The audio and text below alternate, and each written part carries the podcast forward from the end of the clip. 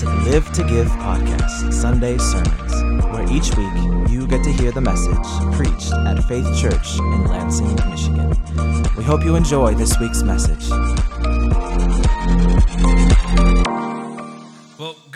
Morning. It is good to be with all of you who are here present with us at Faith Church, as well as all of you who are with us online through our live stream or whoever's watching later in the week. We're just glad to have all of you with us. As we get started this morning, I'm actually going to start a little bit different than what I had planned. Uh, just before our 9 a.m. service, I had somebody come up and make me aware of something that uh, was in the USA Today, I believe, this morning that some of you may or may not have heard about. But uh, there was a group of 17 missionaries that were in Haiti, and uh, they were kidnapped yesterday from a gang that was in Haiti. Included in that group of missionaries who were there building an orphanage were children and teens. And uh, so, just to be clear, this is not a group we know. We're not connected with any of them. We don't know the organization. However, these are brothers and sisters in Christ.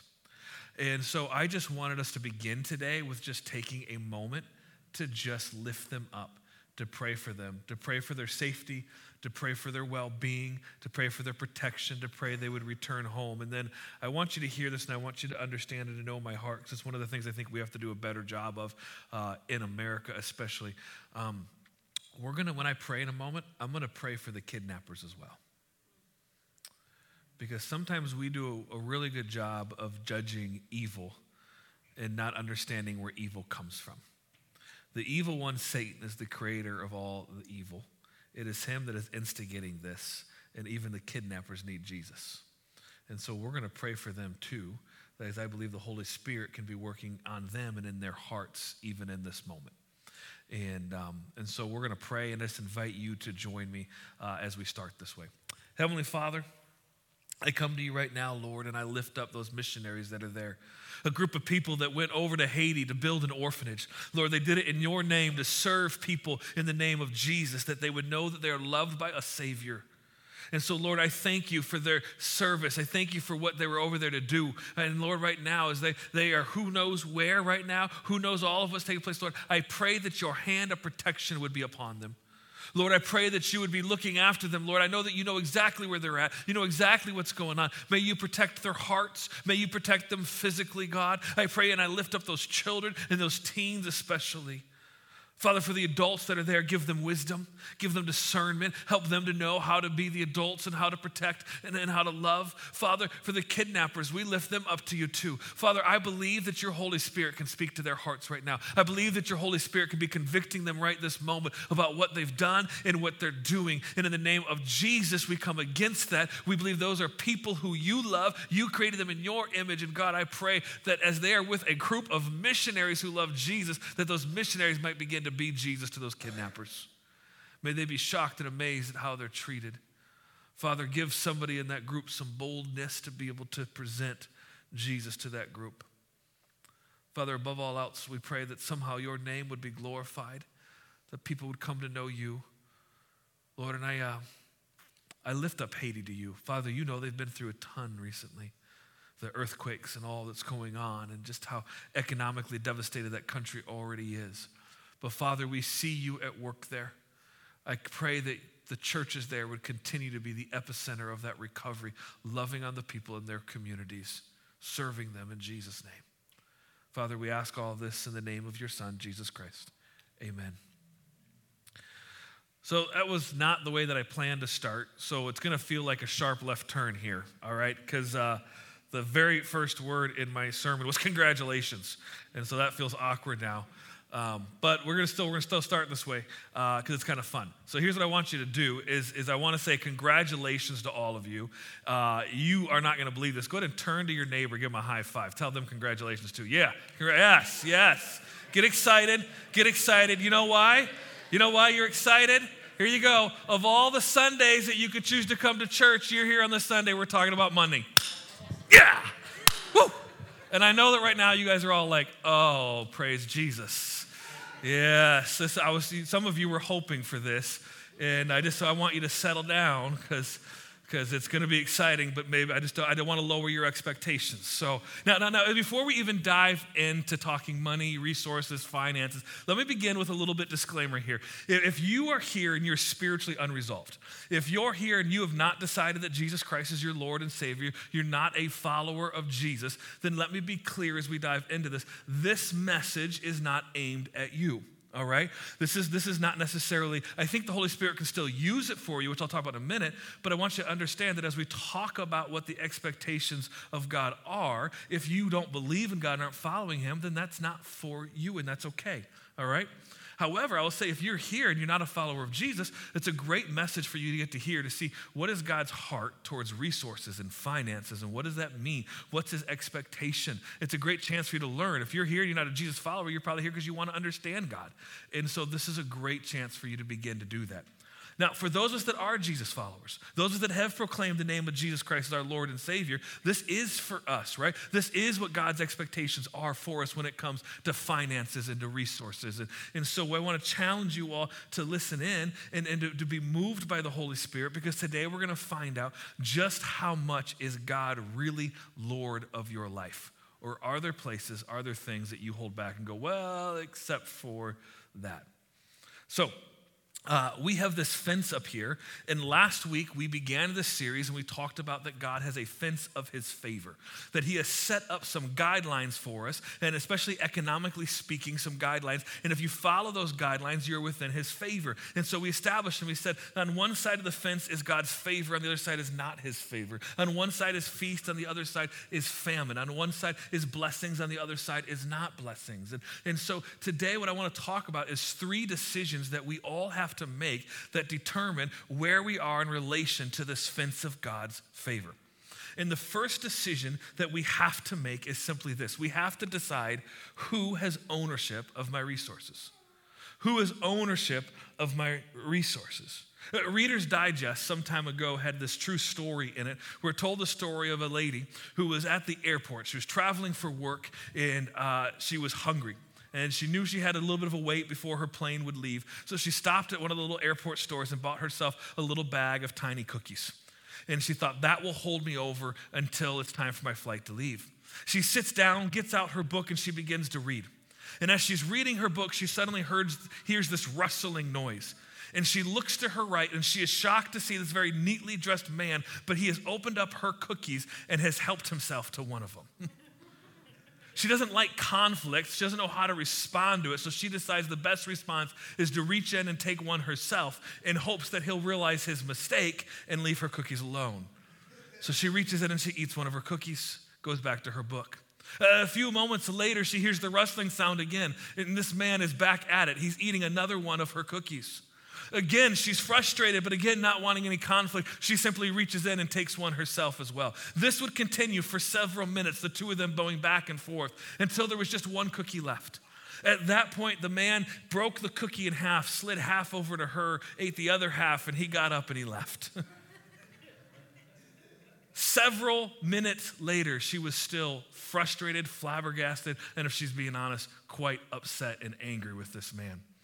Finally, she got the call from the, the, overhead that her flight was ready to go and it was time for her to get in line to board the plane.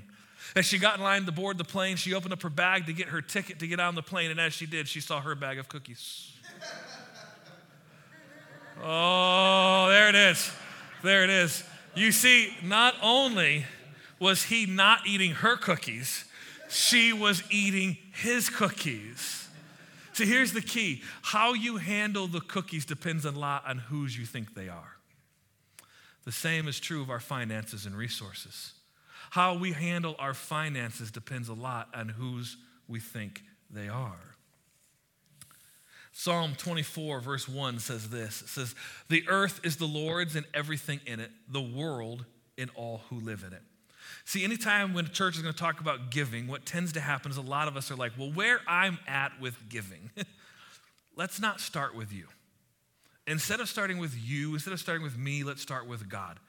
And let's start with what he tells us in Scripture. Let's start with what he says. Psalm 24 1 The earth is the Lord's and everything in it, the world and all who live in it. It's all God's, it's all His. And you need to understand God has not given up ownership of His resources, but rather He has merely given you and I stewardship of His resources and only for time. See, God says, I own all of this, but out of love for you, out of care for you, out of a desire for you to be protected, He says, I have given you what you have. I have blessed you with the resources that you have. But they're still His resources. Now, the problem is, is that as soon as we hear that we might have to give something, as soon as we hear we might have to give a portion of what we have, a portion of our resources, the way that we tend to respond is with the word mine. mine, mine. I think of if you've ever, anybody here seen the movie Finding Nemo? You remember this scene? Yeah. Like that's what it makes me think of immediately. Like we're like, like as soon as I said we're talking about giving today and you guys all laughed, you went mine, mine, mind. Like that's where you're, like you didn't say it out loud, but that's where your head went. This reminds me of a time that our family went to the theater together. And before the movie, we did what you always do is that you buy candy to watch the movie because you can't watch a movie in the movie theater without movie theater candy. It just tastes better. I don't know why, it's just different, but it, it does. And so we bought candy as a family. And we're all sitting down to watch the movie, and we're all eating our candy as the movie's going on. And one of my kids uh, is sitting next to me, and, and they wanted the candy that I had. And being the exceptional father that I am, I shared, because that's what you do, right? And so I shared my candy. A few minutes later, I thought, well, I would like to try their candy because they had Reese's Pieces, which is peanut butter chocolatey goodness. And so I asked for some of their candy. To my surprise, they refused. now, at first, I laughed. I thought they were joking. I thought they were kidding, but then I quickly learned they were not kidding. Throughout the whole movie, they refused to share their candy with me. Now, when this happened, several things went through my head. My first thought was this I thought, I provided the candy. I am the source of the candy. You don't mess with the source, right? Like, like you, don't, you don't do that. The, the second thing that I thought was, I was like, you know what? I don't need the candy. Like I asked for because I want to try it and have some of it, but I don't need the candy. Like I'm not a man of great means, but if I wanted to, I could go buy enough Reese's Pieces to fill up a bathtub and take a bath in Reese's Pieces, right? Like Scrooge McDuck style, you know? Like, like I could do that with Reese's. Pieces. I mean, his is with money, mine is with the peanut butter chocolate goodness. It's almost the same. But like, I don't have a ton, but I can bathe with Reese's Pieces if I want. now, my next thought wasn't the nicest, but it occurred to me. I was like, I could take the candy away and I could make sure that that child never sees candy again until they're 18 and can buy their own, right? Like, like I, I, could, I could do that. Now, sometime later when I cooled down, I also had this thought that I was like, I need to pay attention the next time we go to the theater to see how they handle the candy situation. Because here's the thing how my child chooses to share or not share with me actually defines our relationship. And if every time we go, there's this unwillingness to share, then there's been a break. There's an issue, there's a problem, and I need to understand what caused it and what's going on. Now, here's the thing those same thoughts is kind of the same with God when it comes to our resources, when it comes to our finances. For example, God provides the resources, right? Like that's his blessing to us. What we have comes from him because the earth and everything in it is all his. So he provides the resources. And he doesn't need the resources, right? If he has all of it, he doesn't need the resources, right? He could fill his bathtub with money, all right? Like I can't do that, but he can. Like, like he doesn't need the resources. Third, God could take the resources away. He can do that. And then finally, the fourth thing we got to understand is simply this how we give or don't give defines our relationship with God. How we give or don't give defines our relationship with God. Now, listen, usually these first three are pretty easy. For a person of faith, a person who's following Jesus and has been for any time, these first three are pretty easy. We're all like, yeah, we get it. Yep, we know God provides the resources. We know that He doesn't need them. We know He could take them away. He's God. That's not hard. It's when we get to this fourth one that pushes us, that challenges us. Because the idea that how we give or don't give defines our relationship with God, what that does is that that forces us into to, to asking the question what is more important in my life, my wallet or God? And that's uncomfortable. We don't like to be asked that. We don't like to have to answer that. We don't like that. Uh, Matthew chapter 6, verse 24 says, No one can serve two masters. Either you will hate the one and love the other, or you'll be devoted to the one and despise the other. You cannot serve both God and money. He says, You cannot serve two masters. You'll either love the one and hate the other, or vice versa. In other words, you can't love money and love God. If you love money, you hate God. If you love God, you should hate money. Now, hate money doesn't mean that you don't use money, it just means it's not your passion, that it's not what you pursue, it's not what's most important to you. Now, what's interesting to me about what Jesus is saying here, because this is Jesus speaking. Is, is, if he says you cannot serve two masters, I would have thought that he would say you cannot serve both God and the devil, right? Like that's what I thought he would say. You cannot serve with God and Satan. Except for Jesus understands something about us and about this world, a reality. He understands that most people are not trying to decide whether to love Jesus or love Satan. right? Now, there might be some, maybe there's a few that are like, oh man, I'm so close to one or the other and I can't decide. But most, most people aren't trying to decide between that. But a lot of us still haven't decided whether we're going to love God or love our money. And this is why Jesus says you cannot serve two masters. You cannot serve both God and money. So, if we establish that God has ownership of the resources, that He owns it all, the earth and everything in it is His, then the next question if He's just giving me stewardship of it, what am I supposed to do with my stewardship? In, in other words, how much will I return to God? How much am I supposed to give back to God? And answer this question, let me share a story again. And if you've been at Faith Church very long and you've heard us talk about money, I always tell this story. It's one of my favorite stories to tell. I love it. Uh, there, there's two men. I don't know why I did three, but there's just two. There it is. There's two. I almost took down the wrong fingers, and then I was like, whoa, careful. And, and so, yeah. So there's two men, and uh, they're shipwrecked on an island. All right and they have no way off the island. And the first man is just pacing back and forth, mumbling to himself. He's all freaked out. He's all upset. He's like, We're never going to get out of here. We're never going to be saved. I can't this happen? What are we going to do? And the second guy is just chill. The second guy is calm as can be, which the first guy is like, That's kind of sus. What's he thinking? What's going on? Right? Yeah, you like that? I said sus. Yeah. I got, I got my my, my 11 year old over here, and he was like, sus, Dad, you can't say that. Um, so, anyways, so so the first guy's like, what is wrong with the second? Because the second guy's just chilling, and he's like, he's like laying out, he's like getting a tan, and so finally he's like, what are you doing? Like, do you understand? We are shipwrecked. There's no way off this island. And the guy says, nah, don't worry, man. I make a hundred thousand dollars a week. And the first guy's like, you idiot. We are stuck on an island. It doesn't matter. Money does not matter here, right? There's no commerce. There's just the two of us. Like, that's it. There's no radio. There's no way off this island. Nobody's coming for us. It does not matter how much you make. And the guy says, Look, look, look, look, stop. Listen, man. I told you, I make $100,000 a week and I tithe. My pastor will find us. now, the reality is, is that some of you think that. Some of you really think you're like, yeah, you know what? I'll bet that pastor would go to great lengths to find that phenomenal tither. He really, he really would. And, and, and because here's the truth. Let me just be honest. Here's the thing. We like to say that the pastor is just all about the money, that the church is just all about the money. Because if I can say, if I can convince myself that the pastor's all about the money and the church is all about the money, then I don't have to have an honest conversation with myself about how often I'm all about my money. I'll just blame it on the pastor and the church. Then I don't have to get real about me. Now, listen, let me be clear. I want you to understand something. I want more for you than I want from you.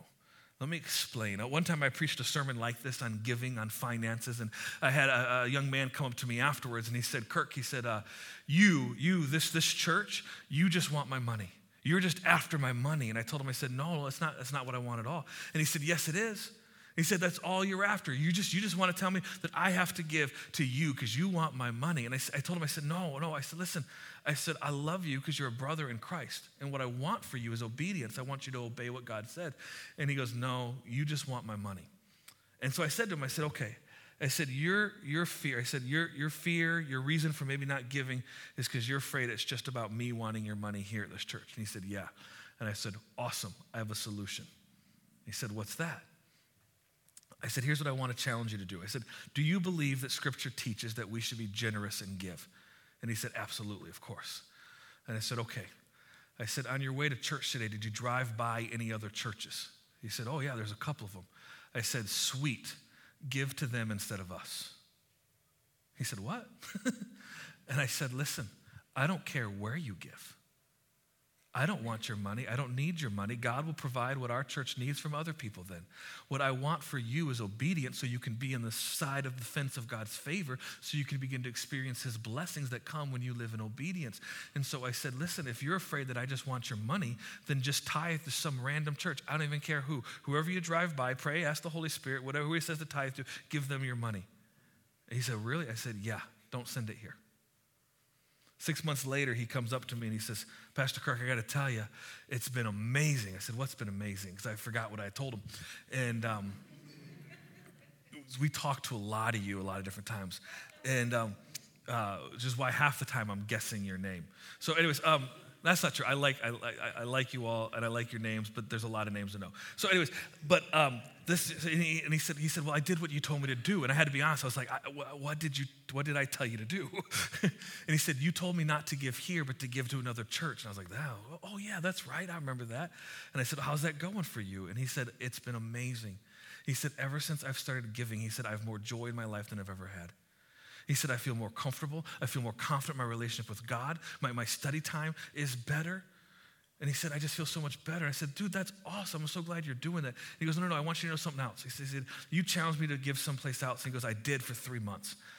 And then I realized I love this church and what it's about. I, have been giving here. And I said, that's sweet. I said, listen, if you ever think I'm about the money again, just give someplace else. I'd rather you be obedient than you give to where I'm at, because that's not what it's about. Listen, church, I don't want your money. I want more for you than I want from you. I want you to walk in obedience with God. I want you to understand what life is like when you live on the side of the fence of His favor. That's what I want for you. Now, we've settled the issue of ownership.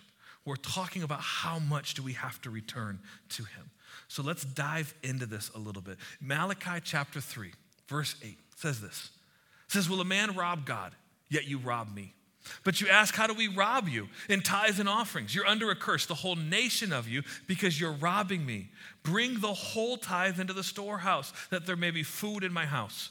Test me in this, as the Lord Almighty, and see if I will not throw open the floodgates of heaven and pour out so much blessing that you will not have room enough for it. So you often ask the question, people ask, well, how much do I return to the church? How much am I supposed to give? Now, the typical answer is comes from here in Malachi. Typical answer is, well, you're supposed to give a tithe. And the word tithe means tenth. And so typically we say, oh, you're supposed to give 10%. Now, I know some people will come to me too after sermons like this and they'll say, Kirky, you talked about tithe. That's Old Testament right? I'm not an Old Testament guy. I'm New Testament. Old Testament is law, New Testament is freedom and love. Listen, listen. If that is you, awesome. I love that you are a student of God's word. So let's talk about law and love. And I want to ask you which do you think demands more, the law or love? I'll give you some examples. Old Testament law, it says, do not murder. But in the New Testament, under, under love, Jesus says, You've heard the law says don't murder. I tell you, don't even hate your brother. I tell you, don't even become angry with someone. Don't use words that will kill their spirit or value. Let me ask you, which one of those demands more, the law or the love? Love. Uh, Old Testament says don't commit adultery. But in the New Testament, Jesus says that you've heard it said, do not commit adultery, but I tell you under love that you, if you even look lustfully upon a woman, then you have committed adultery in your mind. Church, which demands more, law or love? Love. Old Testament says an eye for an eye and a tooth for a tooth, which means however you hurt me, I get to hurt you back equally. But in the New Testament, it says that we are to pray for those who persecute us, to love our enemies, and to serve them. Which demands more, law or love? Love. Are you beginning to see the theme here? In the Old Testament, a lamb was enough for a sacrifice, but in the New Testament, it had to be the Son of God. Which demands more, law or love? Love does.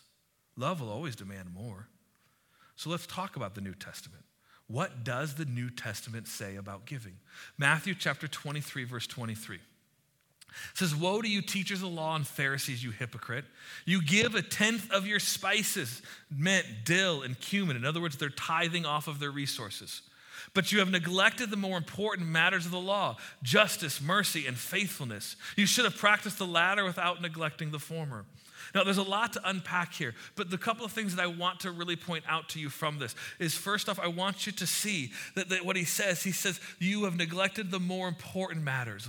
In other words, what's most important is justice, mercy, and faithfulness. It matters, church. It matters how we carry out justice. It matters how we give mercy and show mercy. It matters what our faithfulness is. Those things are more important than what you give. However, he finishes by saying, You should have practiced the latter, meaning justice, mercy, and faithfulness, without neglecting the former. All of it's important. We're supposed to be participating in all of this. So let me take you now to 2 Corinthians chapter 9. Verses 6 through 7 says, Remember this, whoever sows sparingly will also reap sparingly, and whoever sows generously will also reap generously. Each of you should give what you have decided in your heart to give, not reluctantly or un- under compulsion, for God loves a cheerful giver. So, first off, this is where we see our harvest economics come up again, right? It says, Whoever sows little. Remember last week we talked about sow, grow, and harvest? And we talked about that uh, sowing is the plowing and planting, and, and, and growing is the weeding and waiting, and harvest is the reap and reward. And here it's saying, hey, this is how the economics work. If you only sow a little, right? If you only plow and plant for a little, you're only going to reap a little. It just makes sense. It's not like like like if, if you plant two seeds, the most you're going to get back is two, right? Like like like it doesn't it doesn't like hey, I put down two two seeds and look, I got 27 trees. It doesn't work that way. Eventually, over time, because that's how harvesting works, but that'll be a whole different thing. But, but listen, so scripture's saying if you sow little, you reap little. If you sow little, you harvest little. In the same way, if you sow a lot, you'll reap a lot. But, but here's what I want you to see. It also says then that you are to, God loves a cheerful giver. God loves a cheerful giver. So what does this tell me? This tells me that your attitude is more important than the amount. Do you get that? Your attitude in giving is more important than the amount that you give. Just remember, he who sows little, who gives little, will reap little, will harvest little. So let me say this if you're wondering how much you should give, and this is the, oh, you're like, what's he gonna say? What's the pastor gonna say? How much of my money is he going to take from me? His hands in my pocket. He's reaching for the wall. Like this is what we feel. Let me let me let me challenge you. Here's here's what I would say the best place to start is not with a number, but with a prayer. The best place to start is not with a number, but with a prayer. We get so worked up about the numbers, and you'll be in churches where they'll tell you you have to give this or you have to give that. I've had friends that were in churches that were told that, that there was an amount they had to give or they'd be removed from the church. I had a friend that moved from a church, and they, he was told that, well, hey, you have to, you committed, you need to keep giving here uh, for at least X number of months more or for a year long. I forget what it was. Listen, listen, listen. And this is, and I, it drives me nuts when I hear stories like that because I'm like, I get why some of you all are like, you just want my money because there are places and people in churches that that is what they want, right? Okay. I want you to know what I want is for you to walk closer with Jesus than you did yesterday. How you handle your resources and your finances is a part of that because it demonstrates do I trust Him enough so when I give, it's me demonstrating trust. How do I know how much to give? I'd rather you pray about it, ask the Holy Spirit, let Him lead you to a number, and then you give than you listen to me because He's going to know better than I know what you should do. But if you can't do it cheerfully, then you shouldn't give it. Your attitude matters more than the amount. But if you're not praying and asking God what He wants you to give, then you're doing it wrong. Start with a prayer. Let God give you the number. That's how it needs to be done. And then once we do that, then whatever he gives you, whatever that number is, then you bring that to the storehouse, which is the local church. And you give it cheerfully. You give it cheerfully uh, because of love, not because of law. Some of us are giving because of law and not because of love, and that's wrong too. When you begin to give out of love, you begin to give cheerfully, and you'll be amazed at how God will bless and use that. And one day you'll look back and you'll be like, I'm giving more than I ever thought I'd give, but God is blessing more than I ever thought He could. That's how it works. So, the third decision then that we have to make once we've settled the first two is when will I return the resources to God? They're His resources. I'm supposed to return an amount I'm going to pray about, but when does it go to Him? When do I return it? Proverbs chapter 3, verses 5 through 6 says, Trust the Lord with all your heart and lean not on your own understanding. In all your ways, submit to Him, and He will make your path straight. We're starting here because it says trust. And, and, and, I'll tell you right now that when it comes to giving, it starts with trust. My capacity to give begins with my capacity to trust the Lord. And he says, trust with all your heart. He says, in all your ways, submit to him. Not in some of your ways, not in most of your ways, not in the easiest of ways. He says, in all your ways, submit to him. Then, just a couple of verses later, verses 9 and 10, he says, honor the Lord with your wealth, with the first fruit. Now, hold on. Some of you were like, oh, phew, I'm off the hook. I'm not wealthy. Like, I, listen, if you want the facts, you can Google it. It'll take you two seconds. But I'll tell you what if you live in America, you are wealthy. You, most uh, 99% of Americans have significantly more wealth than 90% of the rest of the world. All right? Now, I get it. Everybody's wealth looks different, and everybody has to answer to God for what they use their wealth for and to do. Okay? But I'm telling you, when it says honor the Lord with your wealth, guess what? You're not off the hook. This is you too. You have wealth. Honor the Lord with your wealth, with the first fruits of all your crops. Then your barns will be filled to overflowing, and your vats will brim over with new wine. Again, last week, as we began this harvest economic series, we talked about the book of Leviticus, and it said that when you plant a new tree, when that tree is in its fourth year, which is the first year of its harvest, they, told us that that first year of harvest, the fruits were supposed to be whose? God's. This is the idea of first fruits. You give it first. Listen, listen, church. This is so important for us to understand the concept of when do we give. Because what happens so much in giving is that we'll get to Sunday morning and we'll say, Well, God, if I had it, I'd give it to you. But that's not true because you did have it and you spent it somewhere else. You did have it and you spent it on something else. Because what tends to happen is that we tend to give to God last out of whatever we have left over. This is why it's first fruits. He says, no, you need to give it first. And the reason why this is so important, why is this so important, the law of first fruits? Because God asks for it first because that's his role in our life. Because what tends to happen is if you wait till later, you never have it to give. And his role is supposed to be that he's first in our life. He's supposed to be first. If you're ranking the important things in your life, then God wants to be number one on every single list. He doesn't want to be number two. He doesn't want to be number three. He doesn't want to be number four. He doesn't want to be number five. Listen, God did not send his son to die on a cross for you and me so he could make your top 10 list. The reason why we do it first is because that's the order of which his priority is supposed to be in our lives. This brings us to our so what moment. What does this mean? What do we do with this? Where do we go from here? At the end of Proverbs chapter 3, verse 10 that we just read, it said, If you do this, your barns will be overflowing. That's the fence of God's favor.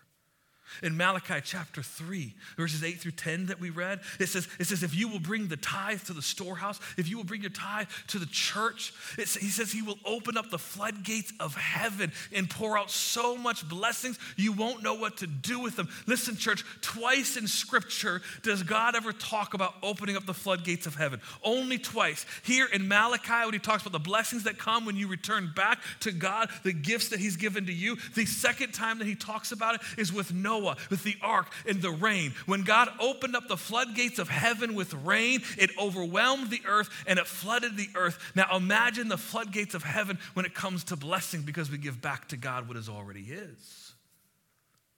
Let me close with this one last story. When I was a college student, I had the privilege of having one of my friend's dads share with me a story that has stuck with me uh, for all of my life. He was talking about his concern for his kids and wanting them to understand the value of hard work, wanting them to understand how to trust God, wanting them to know how to use their finances and that kind of thing. And he told me, he said, Kirk, this will sound funny, but I actually pray that each of my kids spend some time in poverty, or at least some time where they have very, very little. I thought, that's a weird prayer. I'm praying that my kids have lots and can take me places. Um, that's not true. I just made that up because it's funny. Um, I asked him why he would pray such a prayer. And he said, Because the time my wife and I spent in poverty completely formed how we trust or don't trust God. proceeded to tell me a story. He said, when we first were married, we got pregnant pretty quick. My wife, we had our little daughter, and, and uh, my wife was staying home with her. I was the only one working, and I wasn't making a ton of money. He said, We had, we had kitchen cupboards, but I don't know why, because there's nothing in them.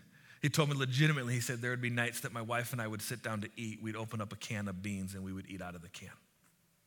That that's what they did for dinner. He said, Kirk, I tell you, man, when I say we had nothing, we had nothing.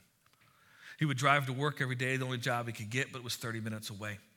At this point in time in life, Christian radio had just begun and just started. He said, Every single day I'd listen to that Christian radio station. It's what kept me going, it's what kept me motivated, it's what allowed me to get through the days and to get through life. And, and it was so important to me. And he said, Then I'll never forget all of a sudden they had this, this week worth of stuff where they kept, they, they had their fundraising week. If you listen to Christian radio, you all know what I'm talking about. That's the week where you stop listening to Air One, you start listening to Smile FM.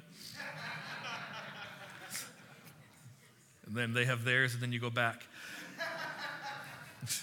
you guys know you do it. Back then, there was only one radio station, so he had no choice but to stick with it. but he said he would travel every day, listening to this, and every day he was hearing them, you know, trying to raise funds to be able to keep, keep the radio station up. And he began to sense that God was telling him, Joe, I want you to give something. So he did what? He prayed. Love it.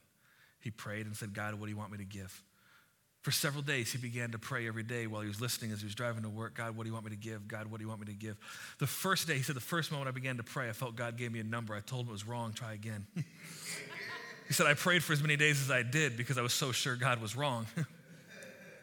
he finally said, Kirk, the number God gave me was $500. And I said, that stupid God, our bank account's hardly ever been over 100. It's never been over two. There's no way I can pledge 500. And he began to argue with God about this, and finally he gave in. And he said, Fine, I can make the pledge, doesn't mean I have to give it. so he wrote up the pledge, he sent it in, he let him know he was going to pledge 500 or called. I don't know how he did it, but he, he let him know he was pledging $500. Gave him his information, and then what happened next was he said, about every quarter, every three months, he'd get a letter in the mail that would thank him for his pledge, thank him because so many people were going to hear the gospel of Jesus because of his gift, and then it updated him on where he was at. Pledged $500 given so far zero. Three months later, pledged $500, given so far zero. Three months later, pledged $500, given so far zero. He got to the final week of the year and he was just praying like crazy. Bank account hadn't changed, still barely ever got over $100. And he said, God, I don't have 500 to give. I don't know what to do. And as he kept praying, he kept sensing the Holy Spirit saying, I want you to give $500. And he argued and argued and argued. And finally, he gave in. He wrote a check without telling his wife. Not a good idea. wrote it for $500 and mailed it in. And he immediately thought, that's the dumbest thing I've ever done. I'm going to get a bounce check fee. Next day, he goes to work. As soon as he gets at work, his supervisor says to him, Hey, Joe, the owner, the boss, he, uh, he needs to see you.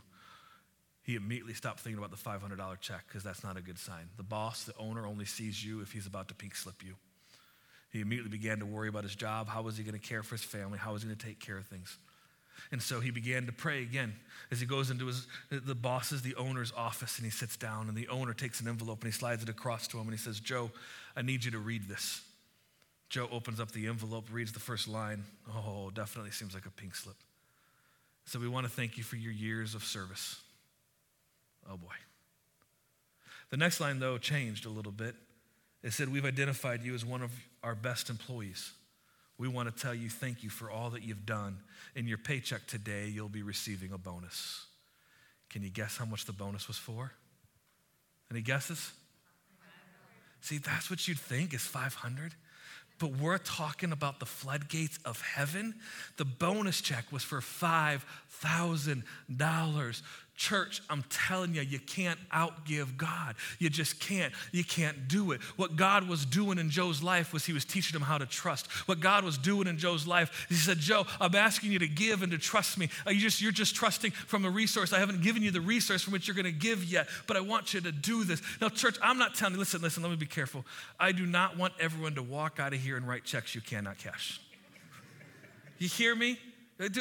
You notice I said he prayed first. You notice I said he heard the Holy Spirit, right? If you don't hear the Holy Spirit tell you to do it, then don't do it.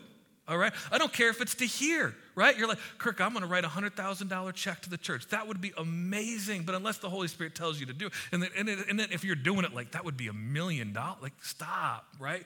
You're like, he got 5,000 for 500. Like, no. See, some, some of you are like, oh. Others of you are like, oh, shoot, that's where I was going. Okay. Uh, it's got to be Holy Spirit prompted. But what I want you to understand is that when your faith and trust is put in the Lord, you cannot outgive God. You just can't. You can't do it. When God asked him to pledge the 500s, like God was saying, hey, I just want you to return a portion of what I've already given to you. Listen, church, to live on this side of the fence of God's favor means you have to trust God enough. To love Him enough that you say, okay, God, whatever you ask, I'll give.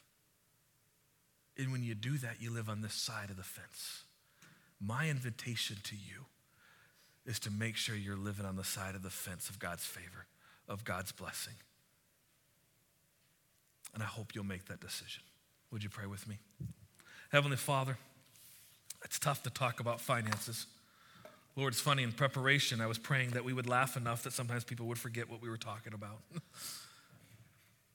because, Lord, I know it's hard to hear this sometimes. Father, I, I, pray in some ways that our toes were stepped on a little bit. I pray that we might have been moved to say, you know what? Am I honoring God with this and what I'm doing or not? Do I need to make some changes and adjustments? But in the same way, Lord, I hope that people heard, my God loves me so much. He cares what I do with my resources and He wants what's best for me. He wants feasts for me. He wants blessings for me because He cares for me. And so, God, I pray that we'd hear that too that all that we have is God's that He's given to us, that everything I have is a blessing from Him. I'm just returning part of it back. And so, God, help us to sit in that truth, that knowledge, that awareness. May we know that we are loved deeply by our Heavenly Father. And it's in Jesus' great and mighty name that we pray. And all God's people said, Amen.